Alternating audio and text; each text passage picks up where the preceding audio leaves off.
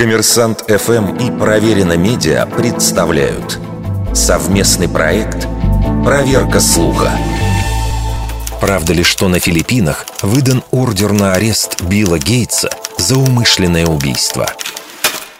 Как сообщалось в соцсетях, суд по тяжким преступлениям Манилы санкционировал арест американского предпринимателя за умышленное убийство, связанное с внедрением вакцины от коронавируса – это решение якобы было принято на основании данных, согласно которым после кампании вакцинации от COVID-19 на Филиппинах резко возросло количество смертей.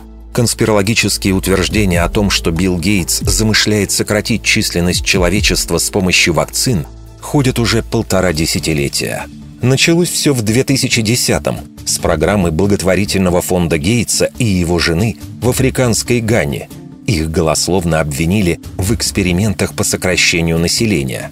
Хотя на деле речь шла о проекте по снижению детской смертности в результате масштабной вакцинации. С тех пор предприниматель стал постоянной мишенью конспирологов и антипрививочников. В начале пандемии COVID-19 Гейтса начали обвинять в создании коронавируса, а затем в создании вакцины от этого же заболевания, якобы приводящей к бесплодию – все эти тезисы давно опровергнуты фактчекерами. Что касается новости о выдаче ордера на Филиппинах, начнем с того, что в этой стране нет суда по тяжким преступлениям.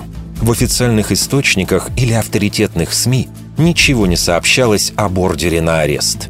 Но самое главное, что в филиппинской программе по вакцинации от коронавируса Гейтс или его фонд не принимали никакого участия – а первоисточником новости о причастности миллиардера к тысячам смертей на Филиппинах оказался ресурс News Punch, который известен как сайт, регулярно распространяющий дезинформацию.